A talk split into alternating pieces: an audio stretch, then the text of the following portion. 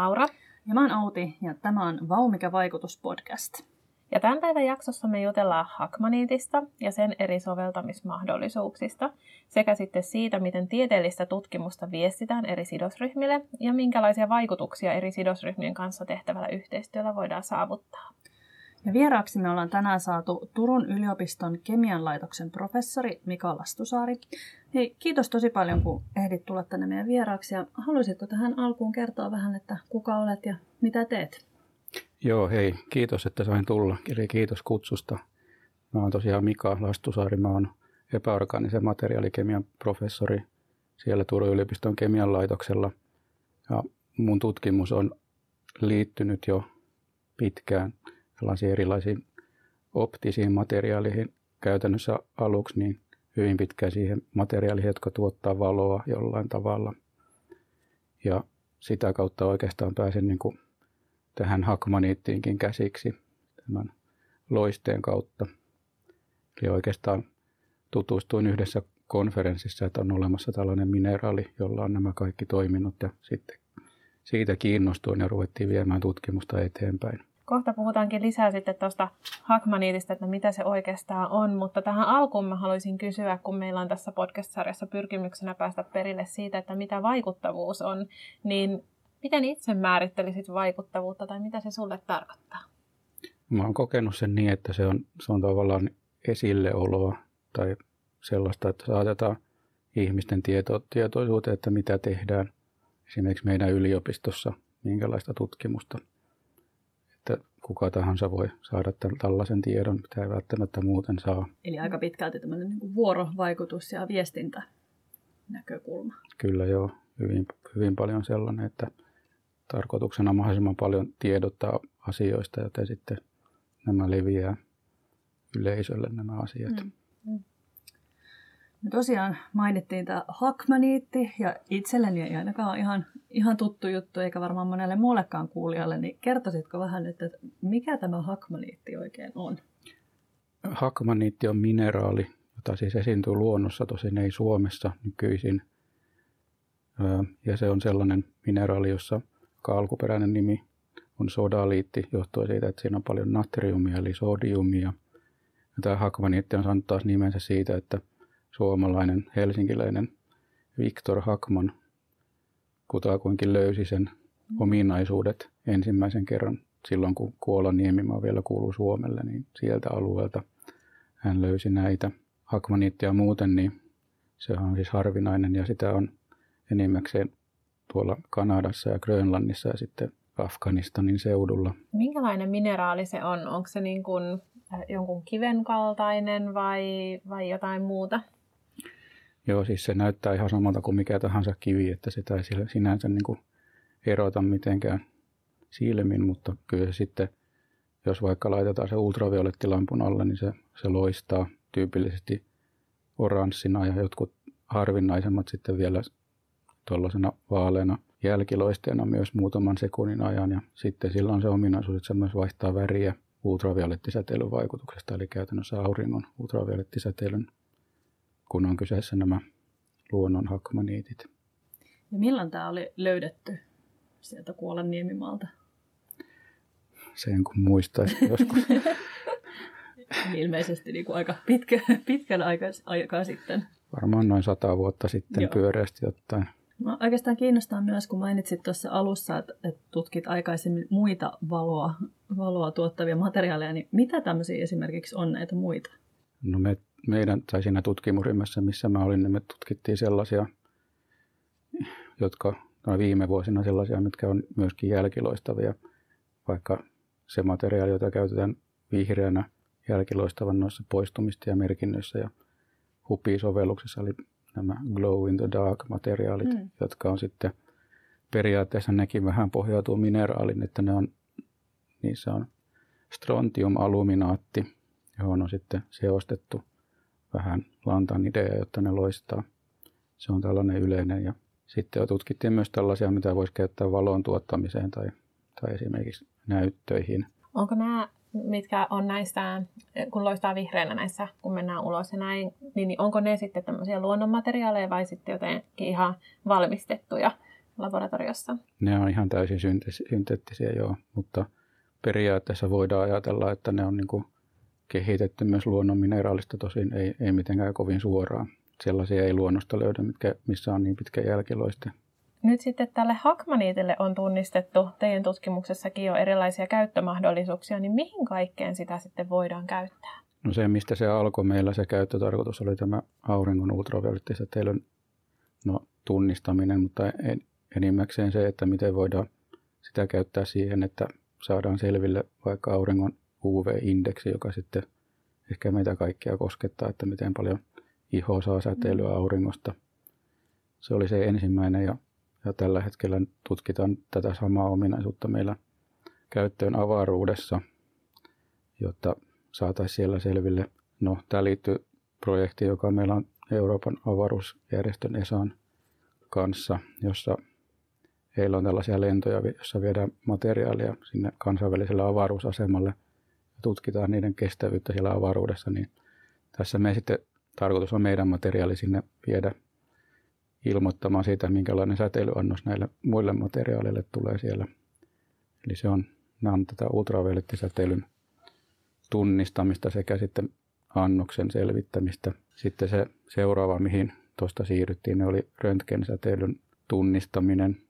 Ja sitten me huomattiin myös, että sillä voi tehdä samalla tavalla röntgenkuvia kuin tässä ultraviolettisäteilyn tunnistuksessa se väri vaihtuu, niin samalla tavalla röntgensäteilyssä se väri vaihtuu ja samalla tavalla voidaan muodostaa kuva, joka voidaan ihan silmin nähdä sitten siitä hakkamaniitin pinnalta.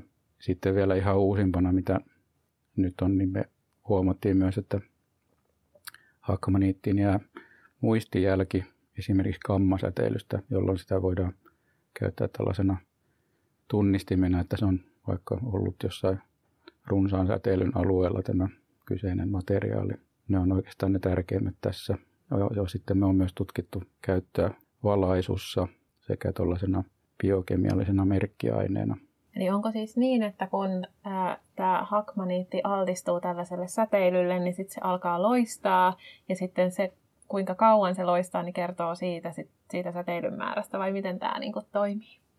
No se loiste on sellainen, sitäkin me on tutkittu myös, myös tuollaisessa kuvantamisessa, mutta mut se pääperiaate on se, että miten se hakmaniitin väri vaihtuu. Eli mm-hmm. kun se on alun perin valkoinen, niin sitten se väri tyypillisesti on, on sitten violetti sen jälkeen, kun siihen on tullut sitä säteilyä. Ja mitä syvempi violetti, niin sitä enemmän säteilyä on tullut.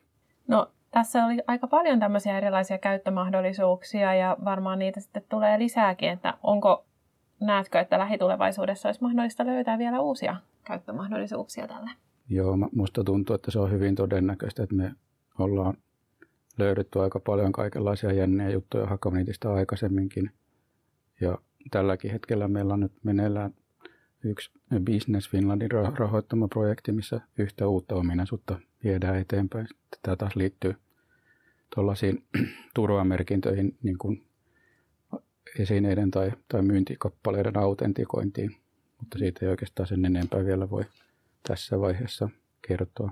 No, kuulostaa siltä, että aika niin kuin monitieteistä tutkimusta tehdään. Että, että itse olet kemian laitokselta, mutta on niin kuin selvästi tämmöistä lääketieteellistä ja avaruuttakin sekoitetaan mukaan, niin millainen tutkimusryhmä teillä on ollut sit tässä tekemässä tätä tutkimusta? Että onko se monitieteinen? Onhan se monitieteinen jo. Tämä alkoi sillä tavalla, että sain yhden maisterityöntekijän, joka sitten jatkoi väitöskirjatyöntekijäksi ja siitä se sitten niin enemmän lähti käyntiin. Sen jälkeen sain kaksi muuta väitöskirjatyöntekijää täyspäiväisesti ja, ja sitten tätä on niin kuin yhteistyönä on tehnyt paljon meidän yliopiston fyysikoiden kanssa.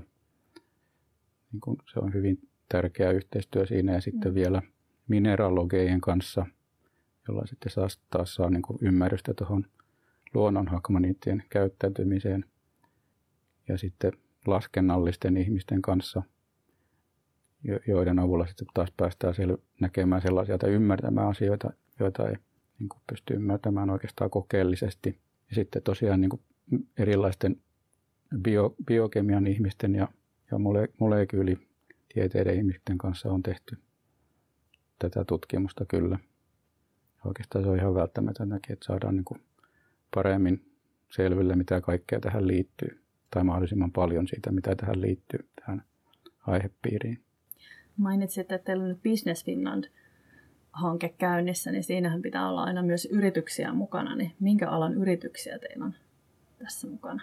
No, mä voin kertoa niistä aikaisemmista, Joo. että siellä, siellä meillä oli, oli esimerkiksi niin kuin su, suuri suomalainen röntgenkuvantavisfirma mukana siinä ja sitten ylipäänsä meillä on ollut tällaisia, niin kuin, no ne on oikeastaan ollut juurikin enemmän lääketieteeseen liittyviä mm. firmoja, jotka on ollut mukana. No oikeastaan mä voisin mainita vielä tuosta tuosta niin tutkimus niin kuin yhteistyöstä eri, eri alojen kanssa. Niin tärkeää ollut myös näissä tämä meidän yliopiston tämä teknologian siirtoyksikkö, jota kautta on niin kuin saatu keksittyä paljon erilaisia niin kuin, tai jalostettua mahdollisia käyttöjä tälle meidän materiaalille. Mitä mieltä olet siitä, että onko tällaisella monitieteellisellä tutkimuksella mahdollista saavuttaa erilaisia vaikuttavuuksia kuin sitten sellaisella ihan perinteisemmällä tieteenalakohtaisella tutkimuksella? No mä oon kyllä sitä mieltä, että on, koska mitä monitieteellisempää on, sitä niin kuin laajempi kuva kaikesta saadaan ja mm. sitä helpompi on sitten, niin kuin meilläkin on yleensä tavoitteena aina niin kuin näistä saada selville se joku tavalliseen elämään sitouttava tällainen käyttökohde, niin sitä mitä laajempi tutkimus, niin sitä helpompi tällainen on löytää tällainen ihmisiä koskettava sovellus. Onko teille, teidän alalla tyypillistä sellainen, että ensin lähdetään siitä jostain hyvin niin kuin tällaisesta omalle tieteenalasidonnaisesta ilmiöstä liikkeelle ja, ja sitten se, se ää, tutkimusaihe laajenee sitten tällaiseksi monitieteelliseksi kokonaisuudeksi? No tuohon mä en oikeastaan osaa vastata, mutta, mutta mulla on sellainen käsitys, että juuri näin on. No mitä sitten tämä, ehkä tämä vaikuttavuusasia menee sinne hyötypuolelle, mutta mitä muita hyötyjä sä näkisit, että tämmöisellä monitieteellisellä tutkimuksella on? Ja toisaalta sitten, että mitkä on ne haasteet, mitä se aiheuttaa? No joo, siis itse niin kuin tutkimusta tehdessä se monitieteisyys tuo juuri sen asian, että pystytään selvittämään asioita, joihin itselle, itselle ei niin kuin voimavarat riitä mm-hmm. tai, tai osaaminen. Ja esimerkkinä vaikka nyt ihan tämä lähitieteen fysiikan kanssa tekemä, tehty yhteistyö, niin, niin näiltä fyysikoilta sitten voi aina, aina kysyä, jos jollain menetelmällä on tehty jotain tuloksia, että niin kuin sen tulkinnasta, että voiko tämä nyt johtua tästä, koska näillä sitten on taas tämä tieto niin kuin siitä teoriasta, joka liittyy siihen tutkimusmenetelmään, mitä taas kemisteillä yleensä ei ole, tai ainakaan mulla ei ole. Että voi, mm. voi ehdotella kaikenlaisia, että voiko tämä johtua tästä, ja sitten ne vastaa, että kyllä tai ei, tai ehkä. Se on jo aika hieno juttu. Sitten noita haasteita, ei niitä niin kuin sinänsä ole paljonkaan tullut vastaan. Yksi, yksi, minkä mä muistan, on sellainen esimerkki, kun tehtiin yksiä mittauksia sitten sellaisen mole- molekyylibiologin kanssa ja hänellä oli vähän jo kokemus, että kun hän ei saa niistä meidän näytteistä mitään viboja, niin se on vähän, ei ole niin kauhean niin kuin, tunnu kiireelliseltä tutkia juuri näitä asioita, joten se joskus vähän hidastaa sitä, että miten saadaan tällaiset yhteistyöehdotukset läpi eri mm. tahojen kanssa, tai voi hidastaa sitä. Tosin mulla on nyt vain tämä yksi esimerkki. Muuten on mennyt kyllä kivasti. Oletko törmännyt sellaiseen ongelmaan, että, että terminologiaa pitäisi jotenkin selkeyttää vai puhuuko kaikki tavallaan samoilla sanoilla samoista asioista? Että joillain aloilla ainakin tämä termit on semmoinen iso haaste, että pitää ensin käydä hyvin tarkkaan läpi, että varmasti puhutaan samasta asiasta. Mm, ei, ei oikeastaan tuo tullut vastaan niin kuin tässä, mm. tässä tutkimuksessa oikeastaan, mutta kyllä mä muistan kokeneeni muuten, muuten jotain, jotain tällaista. Mutta ei se oikeastaan tähän liity jotenkin muutenkin tuntuu siltä, että, että onko nykyään enää edes sillä tavalla mitään tieteiden rajaa viivoja, vai onko kaikki tavallaan sama asia jollain tavalla. Mutta... Hmm. Varmasti ne on madaltuneet aika paljon, että tämä monitieteinen tutkimus on kuitenkin aika paljon lisääntynyt ja niin kuin sanoit, niin onhan se hyvin tärkeää, että saadaan muodostettua kokonaiskuva niin. asioista.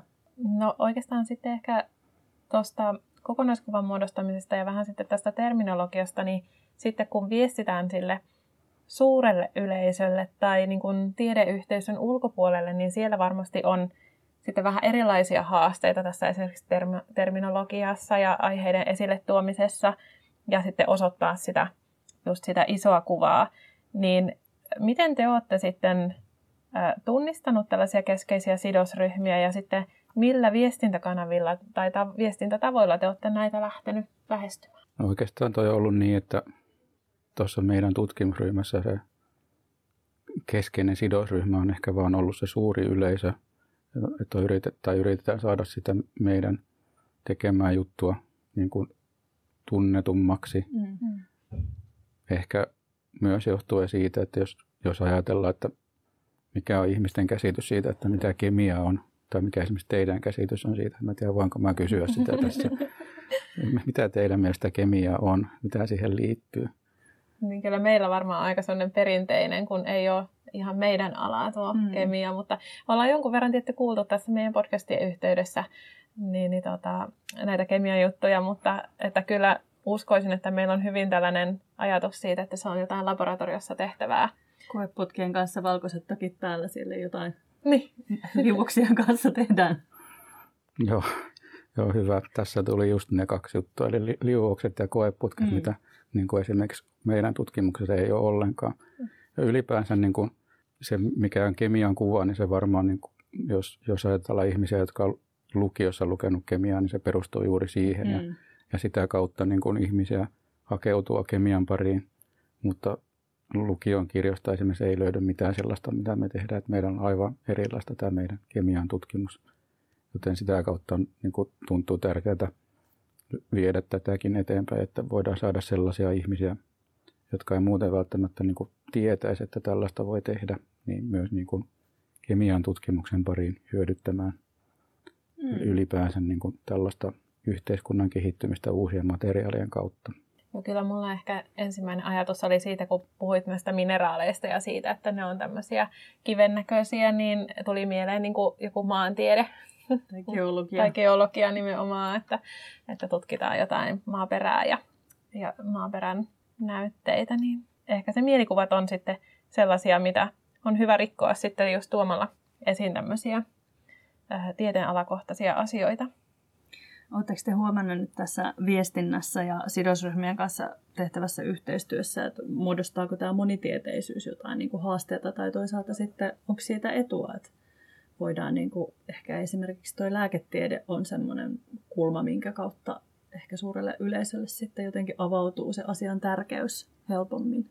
Musta se on aika, aika sellainen niin kuin plussapuoli, että mm. sen jälkeen kun me saatiin sieltä European Space Agencyltä se projekti, niin sen jälkeen on alkanut tapahtua paljon. Mm. Ja me saatiin se projekti sillä tavalla, että, että sieltä tutkijat oli löytänyt meidän artikkelin tieteellisestä lehdestä, eli he otti meihin päin yhteyttä.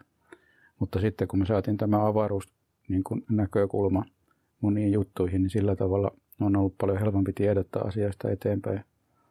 Se on kuitenkin sellainen yleisesti kiinnostava asia, mm, mm. että sitä kautta päästiin esimerkiksi niin kuin Ylelle, TV ja radio, verkkouutisiin. Ja sitten kun tämä, nämä uutiset on saatu, niin oli saatu, niin sitten esimerkiksi pystyy saamaan jutun vaikkapa tiedelehteen, että se mm. sitten kiinnosti. Onko tästä uutisoitu ihan kansainvälisesti myös, tästä teidän tutkimuksesta? No tästä uutisoidaan aina, aina kun meillä tulee jotain yliopiston tiedotteita, niin sitä mm. kautta kansainvälisesti julkaistaan. Se onkin onkin myös se tärkeä juttu, että tämän tiedotustiimin kautta me pystytään paremmin myös niin kuin populaarisoimaan sitä tiedotusta. Mm. No tuossa ainakin oli yksi iso vaikutus se, että aloitte tehdä yhteistyötä näiden avaruus, ö, tässä avaruusteemassa, niin ö, mitä muuta tällaisella yhteistyöllä niin on saatu aikaiseksi kuin sitten tätä näkyvyyttä? No jos mä otan sitä sitten enemmän tällä tavalla paikallisesti, niin kaikki opiskelijat, mitkä on kiinnostuneita tähän tutkimukseen, niin ne on, ne on niin tällaisia hyviä tuloksia tästä yhteistyöstä tai tällaisesta vaikuttavuudesta, vaikuttavuudesta niin kuin sidosryhmäyhteistyön kautta. Tai oikeastaan opiskelijat on varmaan myös sidosryhmä, riippuu siitä, miten tämä nyt ajattelee. Mm. Jos ajatellaan, että lähtökohtaisesti, niin ne opiskelijat, jotka tulee kemialle, niin ei tiedä tästä asiasta mitään. Mm. Että tätäkin on, niin kaikki opiskelijat, jotka sitten tulee, niin ne on plussaa. onko sitten tällaista ö, yritysyhteistyötä, onko se huomattavasti lisääntynyt esimerkiksi näiden uutisointien myötä? No ei nyt ihan suoraan kyllä. Okei, no kyllä, kyllä oikeastaan ollut nytkin tässä nykyisessäkin projektissa, niin kyllä jostain syystä ne ihmiset on seurannut uutisia ja tunnistaa, niin kuin, että nämä on nyt näitä ihmisiä. Siis näissä, kun käydään nyt eri yrityksissä tämän projektin myötä, niin etsimässä mahdollisia yhteistyökumppaneita siihen.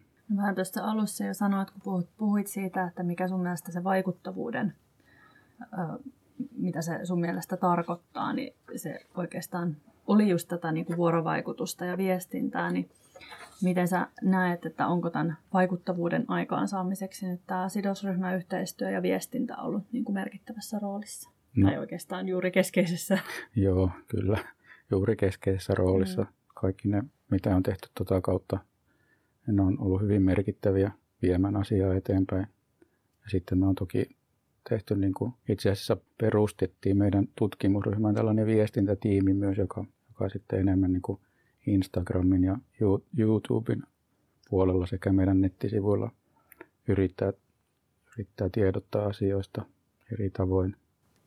Kuinka iso viestintätiimi teillä on? Meillä on kolmen hengen tiimi. Mm, se on ihan hyvän kokoinen jo. Oletteko te tehnyt jotain videoita sitten tuonne YouTubeen siitä, että näistä sovelluksista? No siis me tehtiin ensimmäisenä juttuna oli sellainen, että me tehtiin niin kuin teemavideo meidän tutkimusryhmällä, joka siis sisälsi kuvaa ja ääntä, musiikkia, jossa nyt vaan tavallaan näytettiin, että mitä siellä laboratoriossa kaiken näköistä mm. on. Ei oikeastaan sen enempää niin kuin mitään tällaista asiopitoista. Ja tuolla teemalla mä oon tehty nyt niitä lisääkin, mutta jatkossa on toki tarkoitus niin kuin vähän enemmän asiaakin laittaa näihin sitten, kun mm. päästään tässä eteenpäin. Että se on meillä oikeastaan aika lailla vasta alussa tämä homma, tämä ulospäin suuntautuminen. Mutta ainakin noita teidän noista uusista tutkimustuloksista myös te olette viestinyt sosiaalisen median kautta, että olen ainakin nähnyt, että kun teillä on tullut vaikka tieteellinen julkaisu, niin olen tuota somesta nähnyt kyllä sitten, että siellä on. Että sekin on varmaan aika tärkeää, että, että myös sillä tavalla niistä kerrotaan. Joo, siis kyllä ne aina kerrotaan kaikki. Mä en osaa sanoa vielä, että miten tärkeää se on, kun ei oikein ole, niin kuin, no en osaa sanoa, ei ole sellaista tutkimustulosta siitä vielä. Tätä on niin vähän aikaa vasta tehty meillä, meidän ryhmässä. Puhuin niistä opiskelijoista, että se on hieno saavutus, jos tavallaan luodaan, saadaan uusia opiskelijoita tai luodaan sitä ymmärrystä, niin osaatko sanoa, että mit, mitä kanavia nämä opiskelijat käyttää, että miten he on saaneet tietoa sitten tästä teidän tutkimuksesta? Mä en oikeastaan ihan varmaan tiedä, mutta luulisin, että tärkein tapa on kuitenkin se, mitä meidän laitoksen sisällä tapahtuu. Mm, niin kuin se, opetuksen se, kautta. Niin, opetuksen mm, ja, ja sen tiedotuksen kautta, mitä siellä on. Voisin näytellä, että esimerkiksi niin kuin opiskelijat ei ole katsonut Yleisradion ilta-TV-uutisia tai kuunnellut radiota. Eli se sellainen niin kuin paikallinen lähestyminen mm. on, on se juttu ollut.